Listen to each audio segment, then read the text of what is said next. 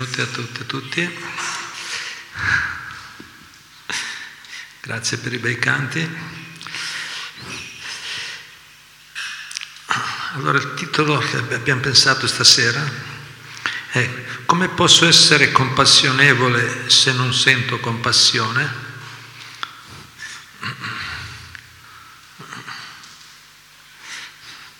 Non so se in italiano va bene, ma si capisce il concetto. Dice una persona vuole capisce, no? intuisce che è buono, una, un buon sentimento essere compassionevole verso gli altri, ma non sente compassione e gli dispiace, dice come posso non sviluppare questa qualità della compassione.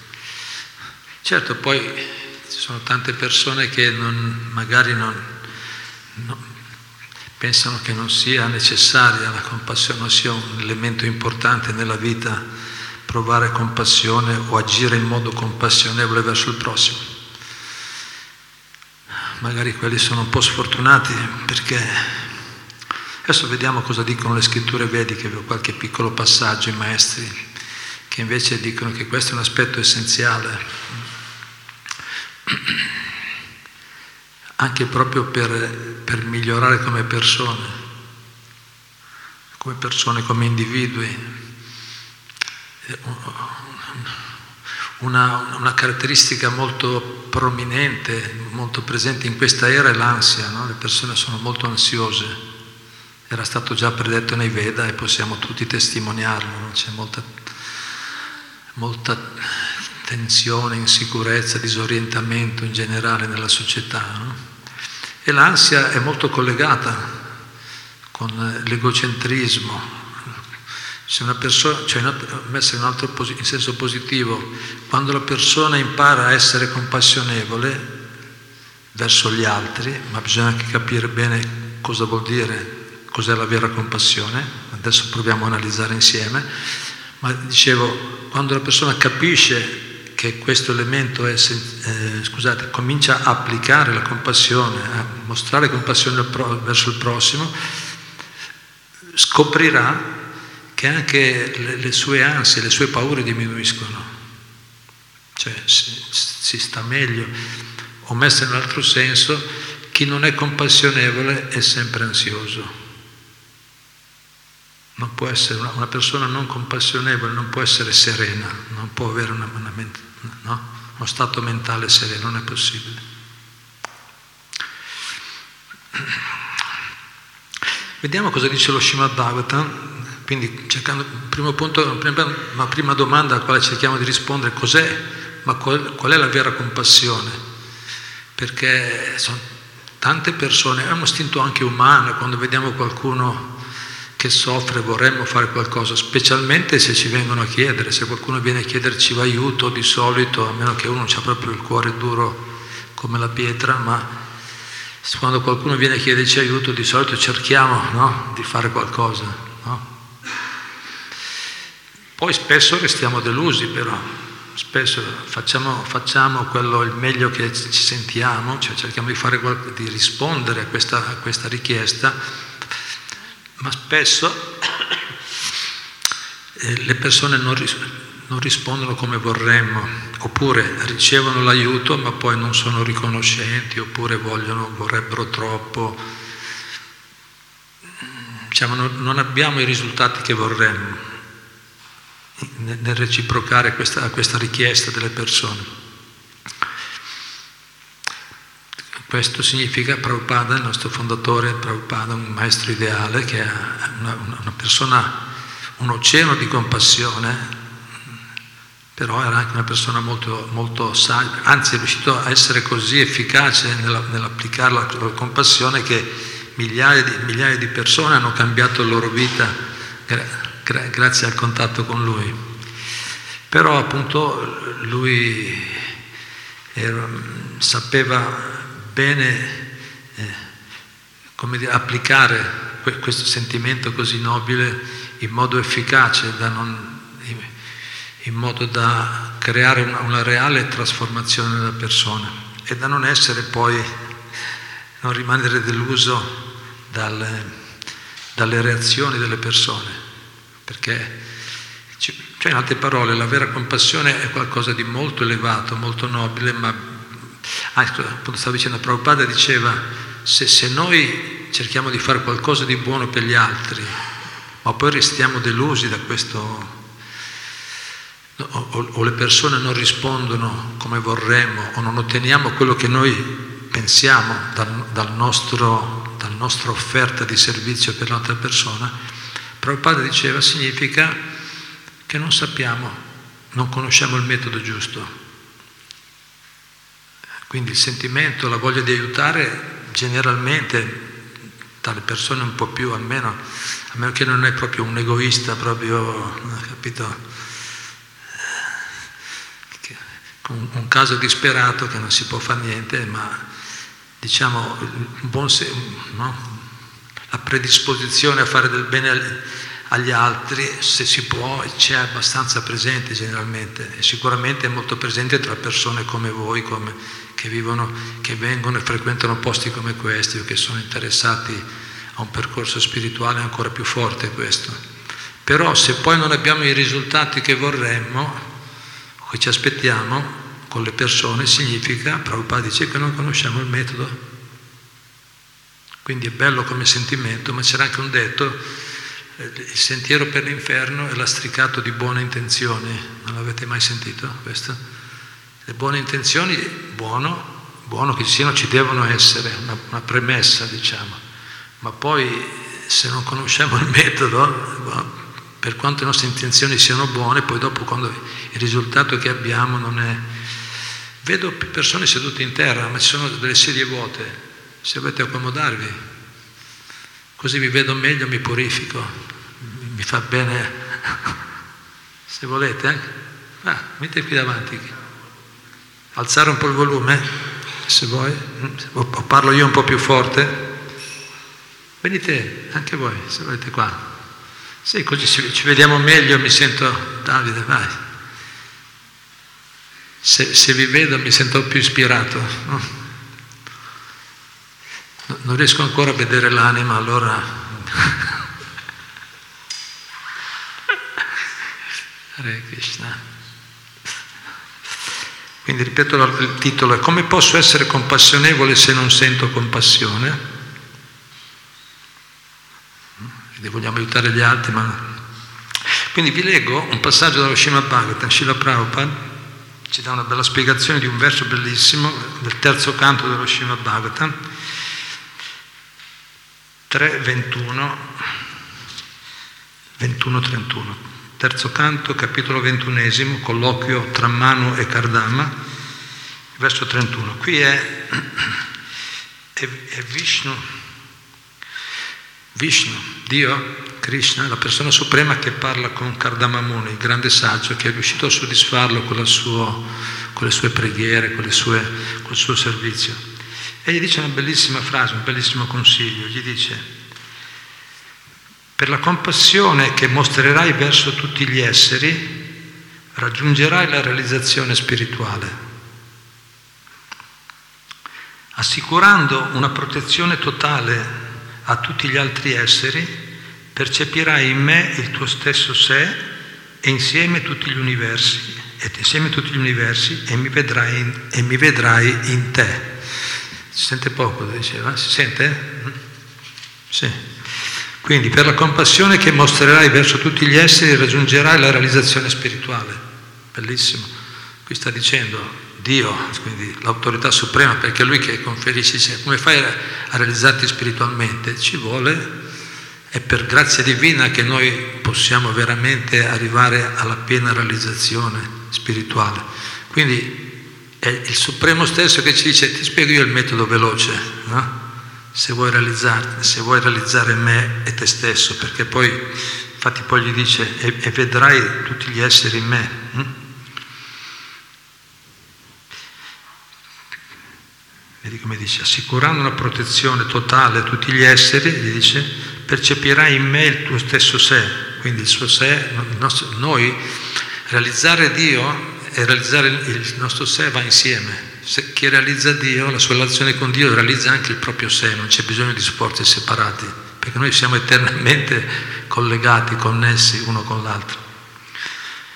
Però per farlo, gli sta dicendo, devi, per la compassione che mostrerai verso tutti gli esseri, raggiungerai la, la realizzazione spirituale. Quindi questo è, una, è un punto essenziale del, Beh, diciamo cosa dice Prabhupada nella spiegazione, sono, è una spiegazione lunga perché è un molto interessante, però leggo solo qualche piccolo passaggio. E dice, Prabhupada dice, una persona cosciente di Krishna, cosciente di Dio, un devoto del Signore, è sempre compassionevole, non si accontenta di essere lui un, non si accontenta di essere lui un devoto, ma cerca di distribuire a tutti la conoscenza del servizio devozionale. O Bhakti Yoga. Molti devoti del Signore affrontano grandi rischi per diffondere il servizio di devozione tra gli, tra gli uomini. Ed è questo ciò che si deve fare. Se Prabhupada, questo deve fare, sta parlando un po' anche di se stesso, Prabhupada ha, ha dato, ha preso, si è preso tante responsabilità, rischi per aiutare gli altri. No? Ed è questo ciò che si deve fare, cioè essere pronti anche a prenderci un po' di impegni, di rischi per fare del bene agli altri. Noi sappiamo che, noi sappiamo anche che una persona che va al Tempio per adorare il Signore con grande devozione, ma non sa, mostrare, ma non sa mostrarsi benevola, benevola con le altre persone, né sa essere rispettosa verso gli altri devoti, deve essere considerata un devoto di terza classe. Prabhupada dice, quindi noi va al Tempio, grazie tenuti al Tempio, adoriamo la divinità con devozione, benissimo, però dice, ma, ma se poi non, non siamo rispettosi verso gli altri, anzi dice, non sa mostrarsi benevola con le altre persone, né sa essere rispettosa verso gli altri devoti, deve essere considerata un un devoto di terza classe. Qui in terza classe sono tre livelli di devoti, il devoto neofita, più avanzato, intermedio e il devoto molto elevato. Quindi dice, il devoto di seconda classe, più avanzato, manifesta misericordia e compassione verso, verso le anime cadute. È sempre consapevole che la sua posizione di eterno è sempre consapevole della sua posizione di eterno servitore del Signore. Fa amicizia con gli altri devoti, è compassionevole con la gente, insegnando il servizio di devozione e rifiuta di cooperare e di vivere con i non devoti. Quindi queste sono le caratteristiche di un devoto più avanzato. Prima abbiamo visto il devoto neofita che ha devozione per la divinità, va nei luoghi di culto, diverse tradizioni, Dio è uno, adora, però non sa mostrare, dare il dovuto rispetto perché non sa capire anche le persone, no? dove stanno e quindi alle volte dà troppo rispetto a chi non se lo merita e molte volte dà troppo poco rispetto a chi, a chi invece se lo, se lo meriterebbe. No? Si... Invece il devoto seconda, più elevato, di seconda classe, manifesta quindi misericordia e compassione verso le anime cadute. È sempre consapevole della sua posizione di eterno servitore del Signore, fa amicizia con gli altri devoti ed è compassionevole appunto con la gente, insegnando come, qui dice, sta dicendo Prabhupada, cosa vuol dire essere compassionevoli? Insegnando il servizio di devozione e rifiuta, quindi essere compassionevoli, quello riassume in una frase ma è importante, vuol dire essere compassionevoli, aiutare le persone a ricollegarsi, riallacciare la loro relazione eterna d'amore con Dio. Quella è la compassione vera. Perché quello, i problemi della vita vengono dal fatto che siamo separati da Dio, quello è il problema grosso.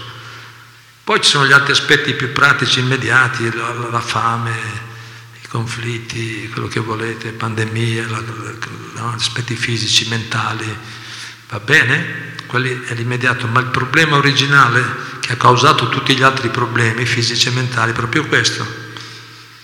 Quindi chi ha capito bene eh, qual è il problema vero, qual è la malattia vera, qual è la, la, il problema grosso da risolvere, aiuta le persone a impegnarsi, ritrovare, ricollegarsi nella loro relazione d'amore originale con Dio. Quello è il, gesto, è come dire, è l'espressione suprema, perfetta della compassione. Quindi è sempre consapevole. E poi dice anche rifiuta di cooperare o di vivere con i non devoti. Cooperare, cooperare sia appunto nel senso che non coopera per, no, o non disperde la sua energia preziosa, il tempo prezioso per progetti materiali che non, che non, ha, che, che non abbiano un risvolto, che non portino dei risultati veramente benefici alle persone. Il devoto di secondo, questo è un devoto avanzato, no? E di vivere, vivere non devoti si intende magari, vabbè poi dopo sentiamo se qualcuno di voi ha qualche realizzazione, nel senso che la compagnia, il cuore, l'amore lo dà specialmente alle persone devote, alle persone che hanno deciso di dedicarsi alle cose importanti, di dedicarsi alla vita spirituale, ai, ai principi, ai valori importanti. Allora il devoto avanzato cerca sempre la compagnia di quel tipo di persone, perché sa che quelle sono quello fa amicizia con loro, perché sa che sono le persone migliori, quelli che mi possono aiutare veramente, che mi sostengono. E poi dice, Prabhupada continua dicendo, finché una persona non, non dà prova di compassione nel servizio devozionale, resta un devoto di terza classe. Finché una persona non dà prova di compassione, Resta un devoto di terza classe, devoto, che si chiamano Prakrita Bhatta in sanscrito, vuol dire devoto materialista. Sono tanti devoti nel mondo, tanti devoti di Dio, delle diverse no, tradizioni, però diciamo quelli veramente, quelli che trainano, quelli che sono di ispirazione per tutti sono i devoti puri, quelli avanzati. Altri, I devoti materialisti sono molto, molto traballanti, Chiaramente la gran, questa grande maggioranza di persone che si avvicinano alla spiritualità che hanno un po' questo problema, no? che abbiamo, siamo ancora molto attratti dalle cose materiali. Ma il devoto materialista non è, il devoto Prabhupada diceva cercate di elevarvi da questo livello di terza classe almeno al secondo, cioè elevarvi al di sopra perché è sempre instabile. Il devoto materialista è sempre in lotta un po' di spiritualità, un po' di, un po di piacere dei sensi, no? È attratta a tutte e due, no? Se piace uno, gli piace l'altro, ogni tanto va di qua, ogni tanto va di là, sempre un po' una vita un po' difficile, diciamo così, no? C'è un po' di lotta. Il devoto Madhyama di Cari, quello più elevato, invece è stabile, ha capito bene, ha capito quali sono quali sono le cose importanti, ha capito qual è il modo, sono, qual è la chiave per risolvere i veri problemi e lui è determinato, anche se ancora ci può essere ancora no? ci sono delle debolezze, ma è determinato nel suo, nel suo proposito, è stabile. Quindi finché, finché, una persona non dà prova di compassione nel servizio devozionale resta un devoto di terza classe. Il devoto di prima classe invece è colui che rassicura tutti gli esseri, rassicura tutti gli esseri convincendoli a non temere l'esistenza materiale. Cerchiamo di vivere nella coscienza di Krishna superando l'ignoranza che caratterizza l'esistenza materiale. Cioè lui ha questo spirito, no? aiuta gli altri non, a non temere, no? aiuta, rassicura tutti gli esseri convincendoli a non temere l'esistenza materiale. Poi un po' più avanti dice il devoto deve essere misericordioso con le anime cadute. Le anime cadute vuol dire le anime che sono allontanate da Dio volontariamente, quelle sono cadute. Siamo caduti nella nostra natura, noi siamo esseri divini che siamo caduti nella coscienza materiale. Quindi il devoto deve, deve essere misericordioso con le anime cadute e rassicurarle sul fatto che non hanno niente da temere. Non appena si diventa devoti del Signore ci si convince di essere protetti da Lui. La paura stessa teme il Signore. Per quale motivo quindi un devoto dovrebbe avere paura? Quindi la paura stessa teme il Signore. Quindi per quale ragione il devoto dovrebbe avere paura? Il più grande atto di carità consiste nel liberare gli uomini da ogni paura. Tanto mi fermo qua. Più grande atto di carità è eh, liberare gli uomini, le donne, liberare altre, le persone dalla paura. E, e ricollegandoci con Dio, il risultato è che ci liberiamo dalla paura. Man mano che questa relazione diventa forte, la persona si libera dall'ansia, la paura, no? paura, ansia sono insieme attaccate a braccetto. La, e quindi il, il, diciamo, chi è avanzato nella conoscenza spirituale ha capito chiaramente dov'è, appunto, è, dov'è il problema e qual è la soluzione. Per questo è molto compassionevole, cioè la sua vita è dedicata ad aiutare gli altri, però aiuta gli altri con la giusta comprensione con la giusta consapevolezza, non disperde la sua preziosa energia no, e tempo per, in, in, in imprese che non portino i veri risultati. Vediamo qualche altra informazione interessante.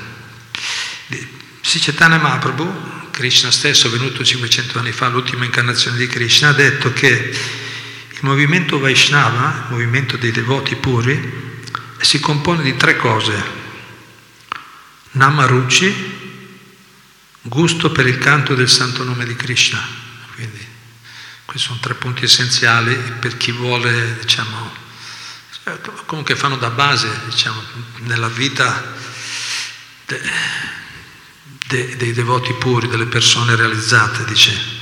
Gusto per il canto dei nomi di Dio, quindi il mantra in questa era, il canto, la recitazione dei nomi di Dio è proprio la pratica essenziale.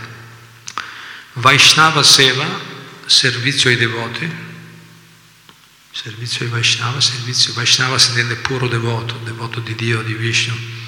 Servizio, quindi il gusto per il santo nome, il servizio ai devoti e Jaya, eh, Jiva Doi, Jiva Daya, vuol dire compassione appunto, Jiva l'anima quindi compassione verso tutti gli esseri viventi.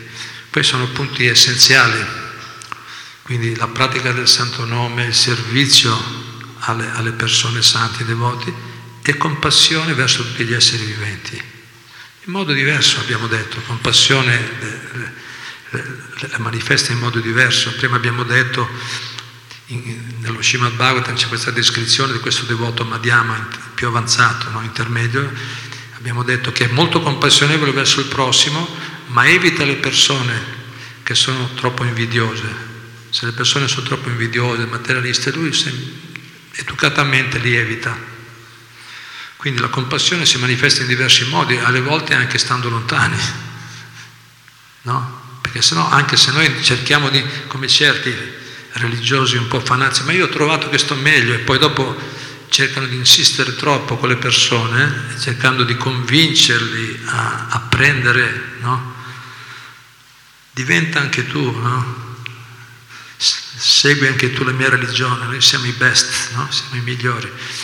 Se fai così non stai facendo un servizio, c'è il rischio che la persona si, si allontani ancora di più, diventi anche offensivo, non solo non accetti, se è troppo, no? se è troppo legato, se è troppo invidioso, non, non, riconosce la supremazia di Dio, è troppo egocentrico, se è troppo egocentrico diciamo la persona e se tu insisti in quel modo eh, non è un'espressione di compassione, ma voglio aiutarlo, ma lo vuoi aiutare, ma, ma, ma, ma se lui è troppo egocentrico, lo sta aiutando, lui si arrabbia ancora di più e comincia a fare offese, dice, no, capito? E quindi, e quindi non, stai, non stai aiutandolo, lo stai allontanando. diventa ancora più lontano, perché fa anche delle offese, è meglio, è meglio, è meglio essere più amichevoli. Come Prabhupada era un maestro ideale, quando incontrava persone troppo materialiste semplicemente si comportava da gentiluomo, gentile, rispettoso, diceva due parole tanto per incoraggiarli, no? almeno di essere persone un po' virtuose, un po' cercate di andare un po' verso il bene almeno, no? qualche cosa di semplice, di base, e basta, si accontentava e le persone almeno si ricordavano, ah, però, però quello è almeno una brava persona, almeno, no? non capisco tutta la sua filosofia qua, non sono d'accordo, ma, ma almeno è una brava persona. E in questo modo, Prabhupada dice, quando una persona apprezza un devoto già avanza spiritualmente, anche solo apprezzando un devoto, già lui progredisce e si prepara in futuro, magari in una futura vita, ad avanzare di più. No?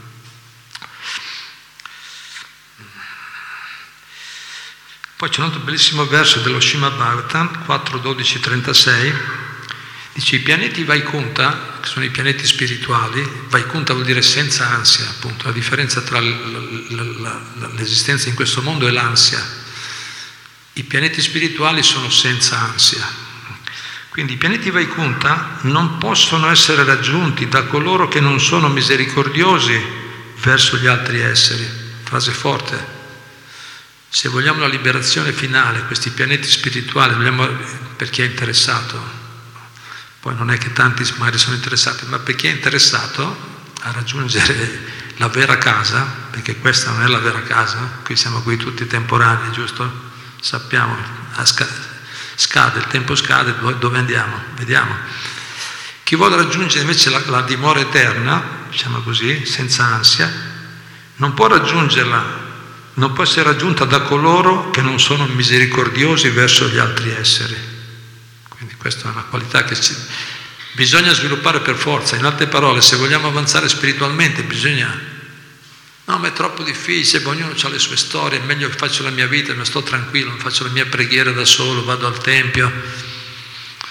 Va bene, piuttosto di, fare, no, di vivere solo una vita materialista, in, intanto fai quello, no? intanto fai quello, ma non è sufficiente. Si capisce? Eh? Non è sufficiente se vuoi veramente essere liberato definitivamente dalle sofferenze. Per fare quello bisogna per forza diventare misericordiosi verso gli altri, sta dicendo. Infatti dice solo le persone, continua il verso proprio, solo le persone che si impegnano costantemente in attività benefiche per gli altri esseri viventi possono raggiungere i pianeti Vaikunta. Bellissimo. Quelli che si impegnano costantemente in attività benefiche per gli altri esseri possono raggiungere i pianeti Vaikunta. Poi c'è Bhattivinoda Thakur, un grande acciario, uno dei grandi maestri, che nella tradizione che dice Sri Krishna, traduco dall'inglese, spero si capisca, si capisca, Sri Krishna è soddisfatto, velocemente soddisfatto, Dio è velocemente soddisfatto dalle persone che mostrano compassione verso gli altri e non causano a, a loro, non, causa, non causano loro nessun dolore o ansietà. Quindi noi dovremmo stare attenti a non creare dolore o ansietà agli altri esseri viventi. O ansia. La compassione è la qualità, la principale qualità dei Vaishnava, la principale qualità del devoto di Dio, la compassione, dice. La compassione è il loro main dharma, il loro dharma principale, dharma, no? la loro occupazione principale, la loro missione principale. Quindi è la più bella qualità del devoto e la compassione. E poi lui spiega dicendo le azioni, la compassione e le, le attività compassionevoli, azioni compassionevoli ci aiutano a dimenticare questo, nostro, questo mondo egocentrico. Our, no, il nostro mondo egocentrico che siamo creati noi, no? Cioè, quando noi ci dedichiamo, svolgiamo delle azioni compassionevoli verso gli altri, ci aiuta a dimenticare il nostro mondo egocentrico, usciamo fuori dal nostro, cominciamo a vedere il mondo in un'altra prospettiva, no? Vedere, cioè, un'altra, no, ma è un'altra prospettiva, un'altra, no, quella cominciamo a vedere il mondo, cominciamo a diventare più realisti, in altre parole, cominciamo a vedere le cose meglio se ci diamo agli altri, se invece stiamo sempre no? agire intorno alle nostre abitudini, attaccamenti e prospettive che siamo creati con le nostre esperienze, è molto la situazione, come dire, l'evoluzione è molto lenta in quel modo. Quando invece noi ci dedichiamo agli altri, anche noi usciamo da un mondo illusorio, no? diciamo così. Infatti poi dice, le azioni compassionevoli perciò Perciò le azioni compassionevoli eh, give rise to self-realization, cioè danno, fanno sorgere, danno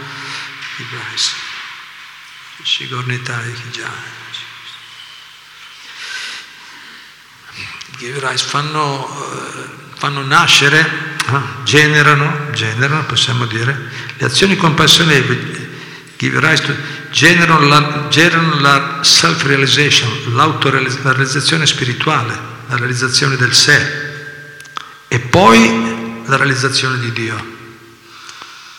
Quindi la, le azioni compassionevoli fanno sorgere la realizzazione di sé spirituale e poi la realizzazione di Dio.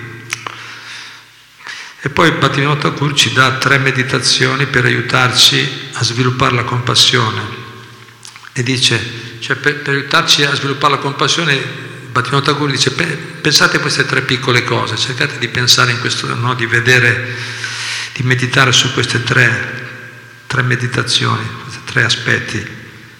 Tutti gli esseri viventi sono uguali, ricordiamo, siamo tutti gli esseri viventi sono uguali, sono tutti esseri spirituali, siamo tutte anime spirituali eterne, tutti frammenti dell'unico Dio, tutti i suoi figli, siamo tutti uguali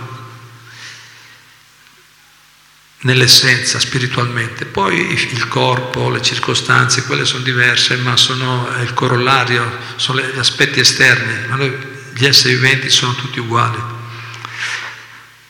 Poi dice tutte, all experience, e tutti gli esseri viventi, tutti sperimentano la miseria, la sofferenza nello stesso modo di come la sperimento io. Quindi dobbiamo ricordarci che tutti gli esseri viventi sono uguali e che tutta la sofferenza che loro sperimentano è la stessa che sperimento io. E poi dice anche, e se io voglio aiutare loro, se voglio aiutarli, devo fare uno sforzo determinato, uno sforzo determinato e adottare misure concrete per aiutare gli altri a sradicare la loro sofferenza, la loro miseria.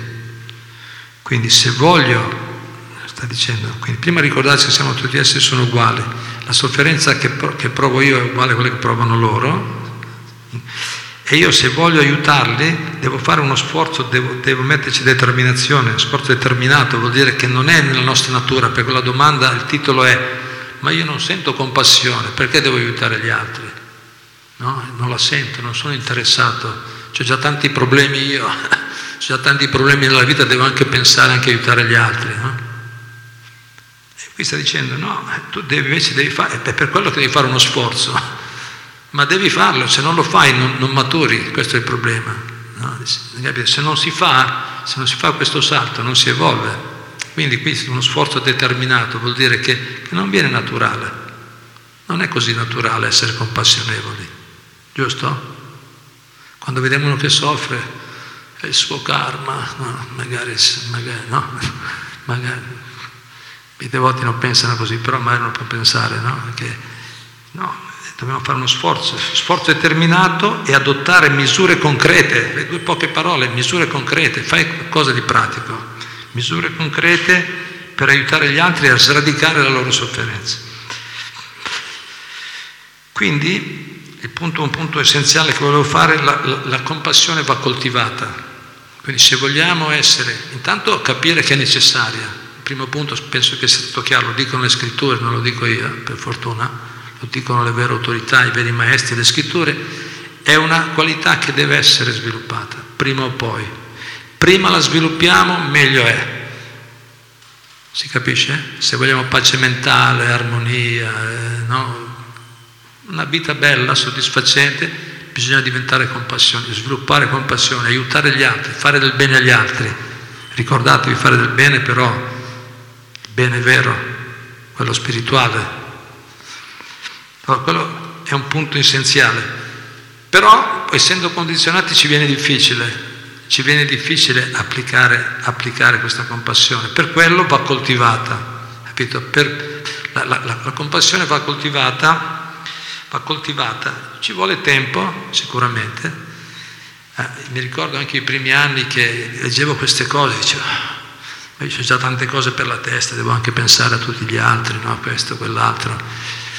E, la, e mi sembrava quasi di perdere tempo dedicando un po' di tempo in più a, a, a delle persone che magari avevano anche tante loro problematiche, mi sembrava quasi di perdere tempo. E, perché ero già molto, dicevo, c'è tanto da fare. No? Ma man mano che appunto però leggevo anche queste cose, dicevo, ma però insomma devo essere un po' più attento, dovrei essere più sensibile, più attento ai bisogni degli altri. E, e man mano che mi mettevo in questa prospettiva, che capivo che, deve, che è un mio dovere fare questo, avrei, dovrei farlo, fa bene per il bene degli altri e per il bene mio personale. No? Perché, come abbiamo appena letto, no, vediamo, Krishna gli dice, se tu aiuti gli altri, poi tu ti realizzi te stesso anche, capito? Si può avanzare spiritualmente. E siccome in qualche modo, insomma, ci tenevo a cercare di fare, dice che sto fare fare un po' usare un po' bene sta vita, no? Allora, man mano che dedicavo un po' più tempo, un po' più di energia, diciamo, a curare le relazioni, a dedicare un po' più di, no? interessarmi un po' di più degli altri, vedevo che non era, che il contrario, non solo non erano perdite di tempo, ma addirittura diventava una, un grande aiuto per me, perché capivo molte cose e, e, e cominciavo a apprezzare di più anche le persone con le quali avevamo delle relazioni, apprezzare più e capire meglio quello che stanno vivendo. Quindi, ed è benefico per noi come persone vedere, no? capire meglio le altre persone, ma poi vedevo che anche le, anche le persone alle volte ricevevano grande beneficio, collegandosi con Prabhupada, non è che dicevo vieni da me che ti salvo io, no? capito? Dio ti può salvare, noi siamo strumenti, no? noi siamo strumenti, il guru ti può salvare se lo segui, no? se ascolti i buoni consigli. Noi come strumenti, ma man mano che mi mettevo in questo spirito vedevo che effettivamente io stavo meglio e le persone erano più ispirate.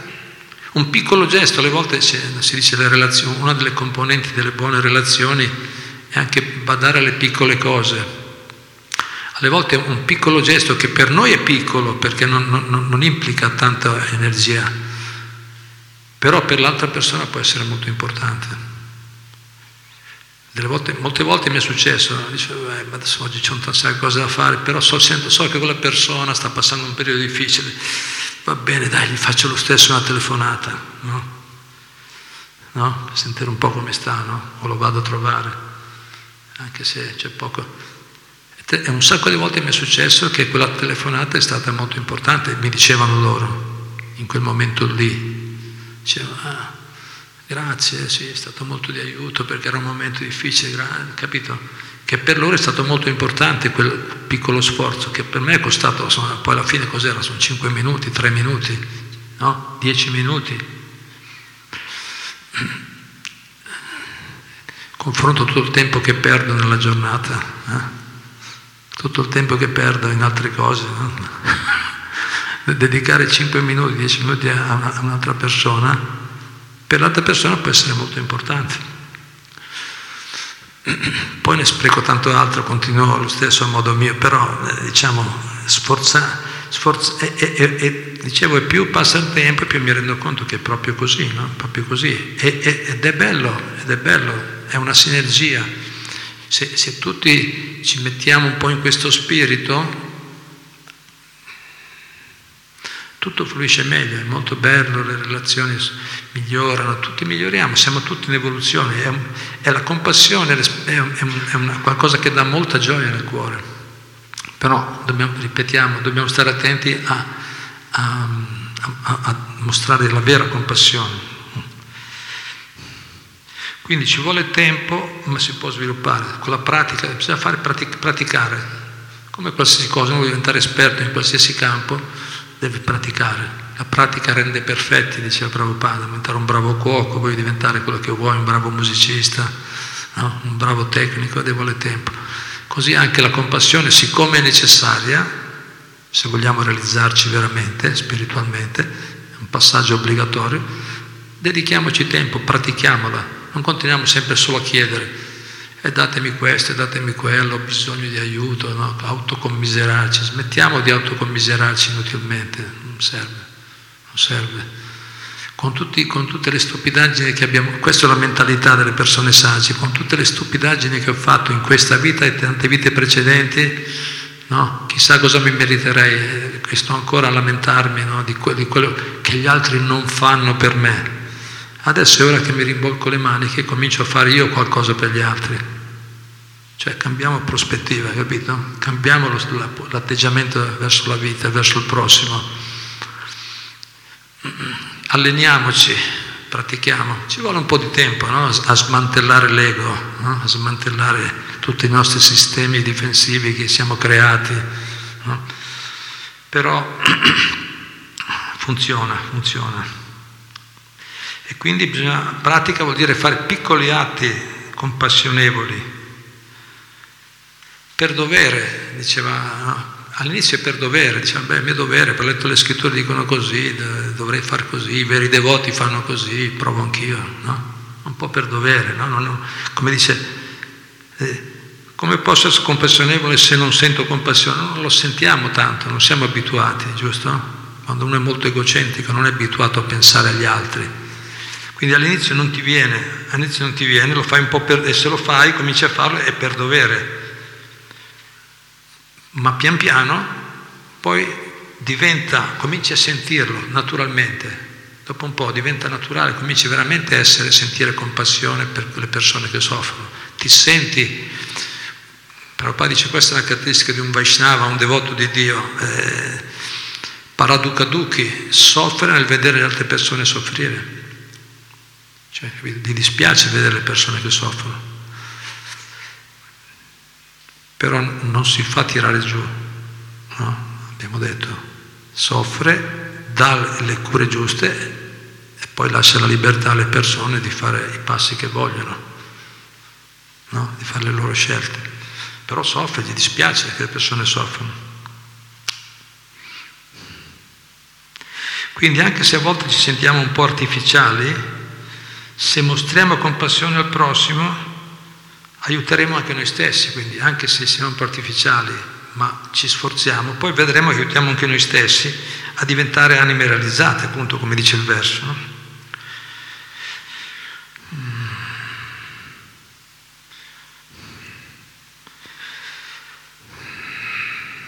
Perché l'egoismo è un grosso problema un grosso problema l'egoismo. Le persone egoiste sono sempre ansiose, sono sempre ansiose, le persone egoiste sono sempre in ansia, sempre. È come un ergastolo, condannate all'ergastolo, finché, finché resti egoista soffri. Chi non vuole soffrire deve liberarsi dall'egoismo, è semplice. Quindi se noi offrendo, no? Dando, offrendo dei, dei gesti compassionevoli al prossimo, lavoriamo, no? un lavoro forte, profondo, smantelliamo gradualmente questo, questo, egoismo che ci causa così tanti problemi, anzi quelli sono i, è quello il problema vero, le, il problema vero è l'egoismo, le, le guerre e tutto il resto, tutto il resto, tutto quello che volete, sono tutte una conseguenza di quello in ultima analisi. Certo è più facile vederlo quando vediamo i leader, leader politici che combattono, no? i capi di Stato, no, come adesso non, ci arrenderemo mai, dobbiamo, capito? Lì si vede proprio come si sente, insomma, che c'è l'egoismo che domina, ma anche gli altri aspetti della vita, i problemi della natura, anche la natura, perché ci sono tanti problemi, ci sono le pandemie, ci sono le carestie, c'è la siccità, è sempre lo stesso argomento, Sembra diverso, no, cosa c'entra l'egoismo con i problemi atmosferici e catastrofi naturali? C'entra, c'entra, e come che c'entra? La Bhagavad Gita dice, sai perché c'entra? Perché tutti questi problemi anche esterni vengono dal fatto che gli esseri viventi non compiono sacrifici, non riconoscono la supremazia di Dio, sono, ego, sono, egoisti, egocentrati, vogliono solo prendere dalla natura, solo prendere senza offrire indietro. Per quello vengono anche i problemi all'esterno. La natura risponde esattamente secondo l'atteggiamento delle persone. Quindi, in ultima analisi, tutti i problemi della vita vengono dall'egoismo, se vuoi dire, l'atteggiamento egocentrico e quello, tutti i problemi, cascata, vanno a tutti i livelli. Quindi quando si cambia coscienza, allora cominciamo veramente a risolvere i problemi, piano piano a slacciare tutti i nodi dell'ignoranza, del, no? dell'attaccamento materiale, l'invidia, la collera, l'avidità, collera, avidità. Queste cose pian piano se ne vanno man mano che cambiamo atteggiamento. Quindi, e esprimere compassione ci aiuta a sforzarsi.